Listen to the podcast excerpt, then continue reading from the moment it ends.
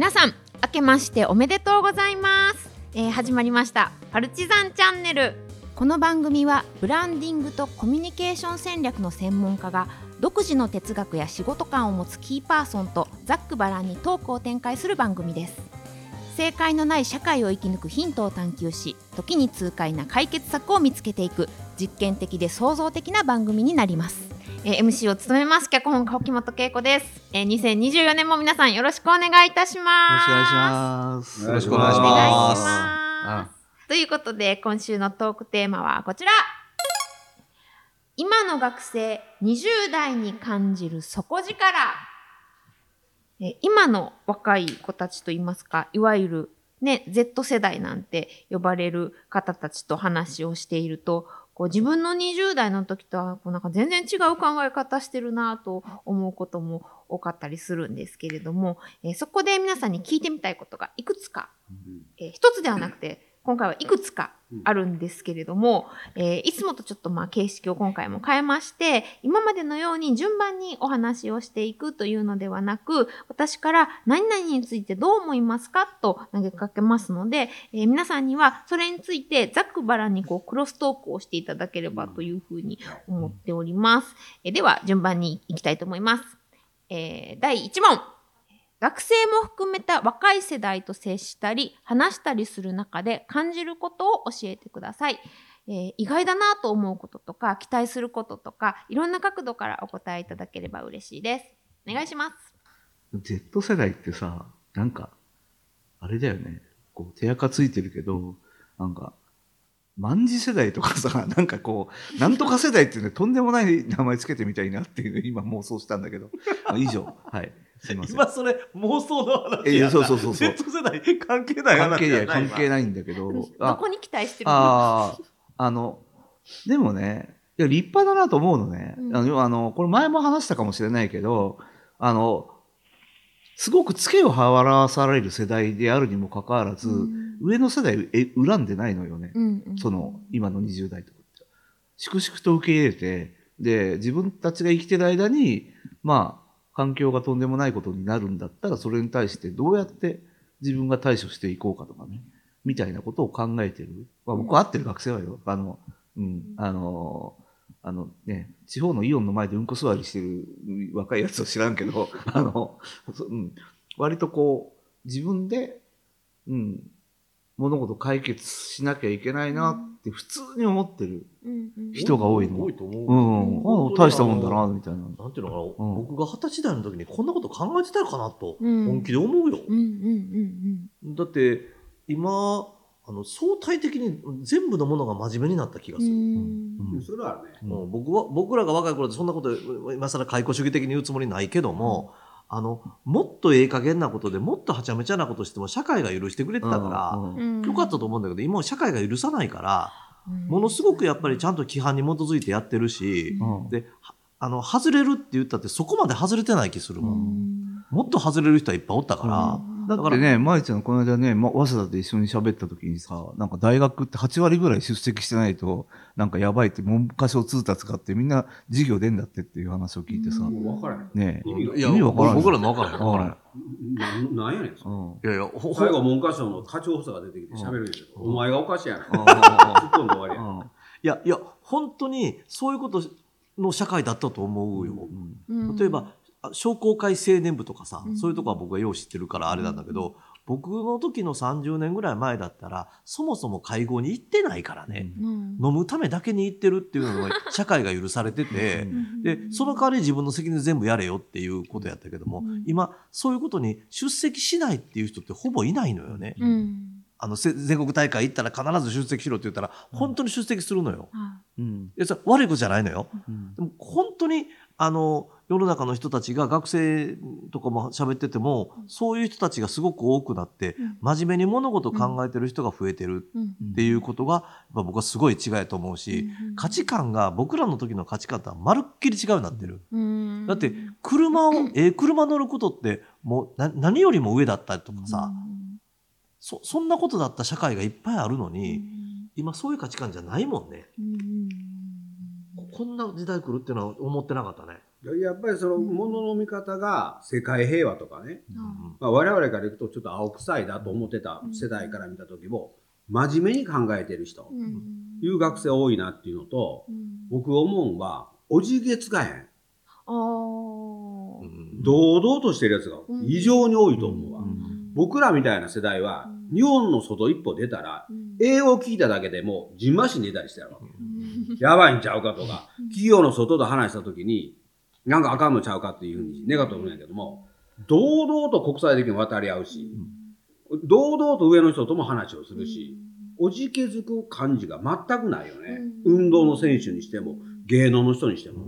俺これは立派やと思うあそうですね。なんか最近私も友達と話してて、その20代、まあ半ばぐらいのこう若い人たちは、その自分がどう思ってるかっていうことを、その上司であってもはっきり言うし、こうこういうところを改善してほしいとか、こういうことを希望するみたいなことも、なんかすごくはっきりと言う人が増えていて、そういうところを、まあ私たちも逆に見習っていかないといけないよね、みたいなことを話したりもしたんですけど、自分の意見ははっきりそれは変わってる変わってる。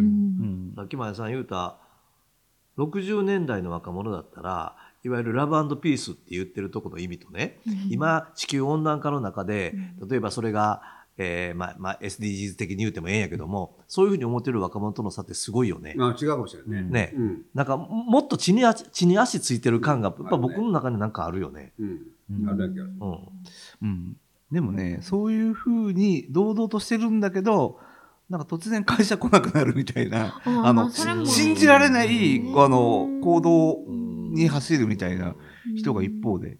なんかいやいやあるあるですよとかね言われるんだけど、ううんんそれは面白いなって 思う。うんうんやっぱり価値観変わってきてるのかもしれないですが、うんうんはい。では続いて次の質問いきたいと思います。え第2問。この学生すごいなと思ったことはありますか？それってどんな人でしたか？お願いします。そらそらいっぱいおるけど、うんはい。うん到底僕らで思いつかへんことかな。ああ、たと、例えば、いやもう価値観違いすぎて、わ分からへんぐらいえ今そこそんなこと思うのっていうぐらい違うなんかコペルニクス的転換なんていう言葉をあえて今使ってみたけど、そそれぐらい違うことをいきなり言われたりすることが多すぎて、うん。やっぱりデジタルみたいなものがネイティブで育ったらやっぱこんなことになるのかなって思うのも要素あるよ。よ。そこはやっぱりか、一番というかかなり大きく違うところではありますよね。そうですね。デジタルネイティブそうですね。僕はびっくりしたのはね 僕自身が知らなかったけどもオリンピックってスポーツだけじゃなくてうん。数学オリンピックとか哲学オリンピックってうん。見てみたら日本人バンバンに金メダルとか銀メダル取ってるわけよ。うん。高校2年生とか3年生で。うん。すごいね。すごいですね、本当に。すごない？う んもっと報道したれよオリンピックそうですね。そうですね。なあ。そうな、なんで報道されないんですか？知らんねん。でそのその数学オリンピック取った人ね、あ中島幸子さんっていうはい。五代目出しますけどね、うん。これ数学できすぎて、数学とピアノが一緒やことが分かったんでピアニストになっとんねん。なんやねん。お前な何してんねんよ話、東大で数学教えてたらピアノと同じですわってピアニストになっとひえほんで万博のプロデューサーなんだけどな、あこの人の思考回路読めへんな。あ同じなんでしょうね。私には到底わからないですわからが。まあでもね、同じ数学のオリンピックって絵にならないからさ、特にテレビだとか、うん。絵にならないものは取り上げても尺が短くなったりするから、うん。だから、こう、なんか PR したかったら、なんか絵力があるような風に持ってかないと、うんそれはね、伝わらないよね。だからこう、大事なことの順番と、伝えられるかどうかっていうの順番がまあ明らかに違うからね。うんだから、やっぱり知らないけど、え、こんなすごいのに。だから、あ、実はその、みんな日本人って自己肯定感低くなってるけど、すごいやついるのよ。でもすごいやついるのを、うん。なんか、あんまり取り上げなかったりする一方で、なんか、あの、日本人万歳みたいなことばっかり書いてるね、あの、なんかサイトとかあるじゃん。なんかそ、そういうのがなんかすごくいびつだなっていう。うん。いう感じで。あとその学生でねはい。聞いた話やけど、はい。はい。学生しかこれこういうの出ないのかなとは思うんやけど、うん。走れメロスってあるじゃないですか、はい。この話したっけ一回？あ、いつだったか走るメロスの話はした。はしメロスは走したってない。あれ学生やもんな。ああれ中学生とかそうや、大人みんな走れメロスって走ってるもん必死こいてなるほど。けどよう見たら歩いてたやんっていう、はいはいこの発想できひんやん。あ。ただそこを調べようとは思わないかもしれない。思わへんやろ。ううんん。うん。そういうのってそういう学生ってすごいなと思うねうん、実は走ってないメロス。うん、走れよメロス走れよメロス。走らんかいメロスと。走らんかい走らんかいそうですね。確かに他の人が持ってない視点みたいなものをうん持ってるあーでもね人が増えてるのかも。ある時期からそういうちょっとニッチを狙うと話題になるんじゃないかみたいなことを狙いに行くみたいなね、ことって割と増えてるかなと。あそう、うんうんだから、なんか漫画で、あの、なんだっけ、野球教の歌だっけ？水原ゆき。うんあの、うん。水原ゆき。もう前回読んで、彼女は何勝したんだっていう、みたいなのを調べるとかね。うんうん、そういそれ何う。の意味があるのいやいや、だけあど、ーまあ、話題にはなんて実は誰も調べないから、うんだってさ、うんメロスはそれで当たったわけじゃん。サザエさんのさ、うん家の間取り図っていうのもそういう意味？うん。はい。ちょっとまた話がね、あそれていきそうなので、はい。第3問に行きたいと思います。はいでは第3問。はい。えー、底力を持った若者を大人や社会はどう生かしていくのがいいと思いますか？ではお願いします。いらんことせんことですいやいや、全くその通りで、うん大人は邪魔をしないのはね、一番だと思うね、そうやね。うん何もしない。うん例えばね大谷選手が二刀流を始めた頃に、そんなんやめときと、うん。打者なら打者でやりと、あは投手は投手でやりというふうな専門家の方もいらっしゃったと思うんやけど、ん。余計なこと言うなって話ですよ、うん。もう関係あらんやないかと、お前の尺度で測るなよって話や、うんうんうんそういうことをやるのが一番あかんと思う、うんうんうん。ななんかそその一方で、うん。そのさっきちょっとローリさんのお話に出てた、そのなんかこうなかなか引きこもりだったりとか、うん。自分でしたいことを見つけられなかったりとか、もしくはあるんだけれどもそれがどうすればなれるかわからないとか、うん。どういう仕事にしていけばいいかわからないっていう人もいると思うんですけど、そういう人たちにまあ大人や社会はどう手を差し伸べたりしてあげられるんでしょうか？あのねぼ僕の経験でいくと、うん。まあ職員の人やけど、うん。やっぱ見失っていくわけよね。うん見失った人ってね何するかっていうとね紙と鉛筆用意するねうんそれで本読んで人の話聞いてメモ取るように。うん。それやると抜け出せへんねこの地獄から、うん。やらなあかんのは吐き出すことやね息は吸うとあかんねんそのうん。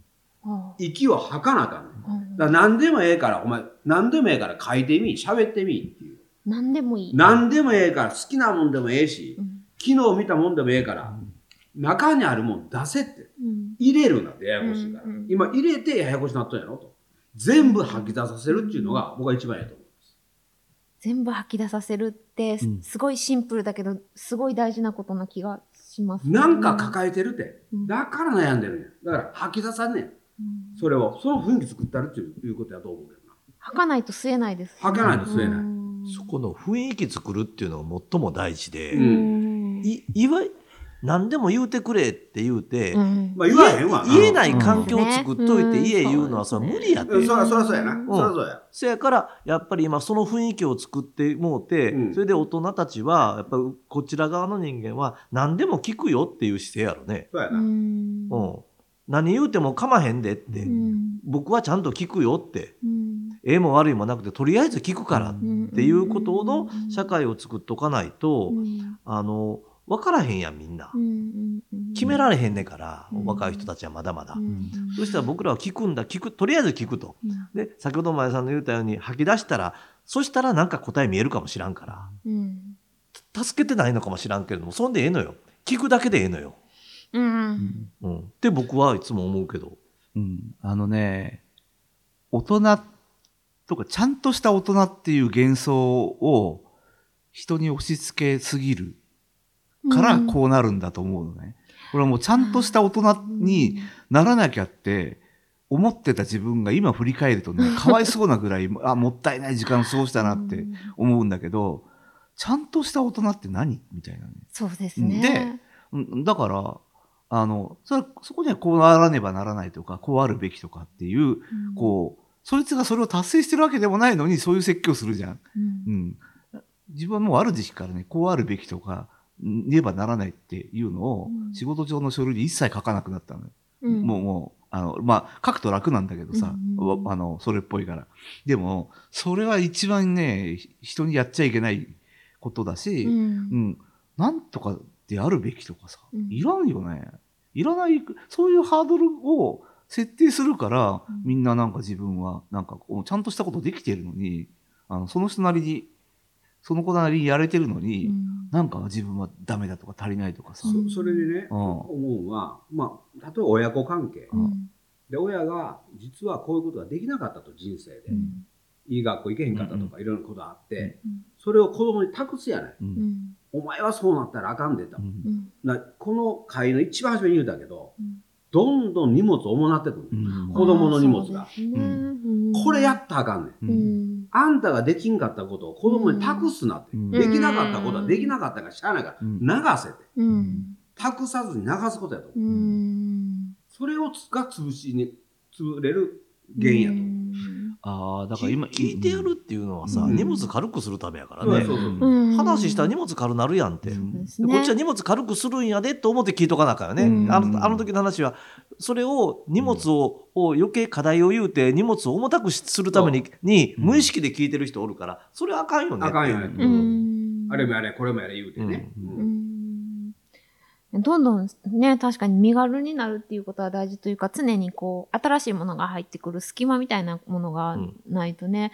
前には進んでいかないのかもしれないんですが。子供を使って親がリベンジしちゃダメだよね。ダメだよ。それやったらあかんて。うん、いや、でもね、俺、ホノルルの海岸にいた時に、日本人のおばあちゃんが寄ってきて、で、あの日の、あの日も、なんかこんな空だったっていう、何が言いたいかっていうとね、パールハーバーの、パールハあのなんかあー。空襲を記憶してて、で、で、なんか収容所に入れられて、で、もう、もう子供に復讐させようと思ってハーバード入れたみたいな話を延々30分聞かされたんだけど、そう。っていう話なのか、そういう虚言癖の人なのかわかんないんだけど、うん、なんかちょっと今その話を思い出す。うん。はい、ありがとうございます。もうちょっとね、あっという間にね、時間が経ってしまって、今日はこの辺りでおしまいになってしまうんですが、はい、順番にちょっと簡単に感想を伺えたらと思いますが、前田さんからお願いします。まあ、繰り返しになりますけども、やっぱり軽くするそうですね。ということだと私は思います、うんうんうん。で吐き出したらうん。自然とお腹減ってくるから、うん。なんか食いよるでと。うん。ねタラバガニ食うてもええし。あいいですね、はい。そそういうことと違うでしょうかね、うん。ええええ何話のモーツァルトなマニュアルの多さで、カニ料理？いやいやだから年末の話をすなってね。食終わってんねん食べる前に飲む。そう。うん。以上ですはい、ありがとうございます。うん。はい、ではローリーさんお願いします。まあ、あのー本当に、ね、自分は、なんか、こういうふうに自由に生きられてるのは奇跡でしかないと思ってるんで、そういう子供が自由を奪われる価値観を強要されるみたいなことがないように、あの、貢献したいなって思うばかりです。はい、はい。ありがとうございます。はい、では最後、立石さんお願いします。なんかでも楽しいよねうんこれでこのトークでここまでまた楽しくできるのかなというのをうん思いましたね、あもう楽しいが何よりだと思います。でやっぱりでき荷物軽くする、うんうんううんんき聞くだけで人のためになることがある、うん。聞くだけで支援とかね、うん。そそそれをやっぱりみんな思っといたら、なんかなんかうまいこといくんちゃうかなって、ううんんごちゃごちゃ言わんと。人生相談したら荷物倍になって帰ってくるとか、切ないよね。切ない切ない。楽やろ。うん。そうですね。うん。ちょっとんちょっとでも若い方が身軽になれるようにうんそうやね。何かをしていければいいのかなというふうに思います。はい。ということで今日はこの辺りでおしまいになります。えーお休みの方はゆっくり寝てください。おやすみなさい。はい。ということでまた次回。はい。ありがとうございます。さようなら。はい、ありがとうございました。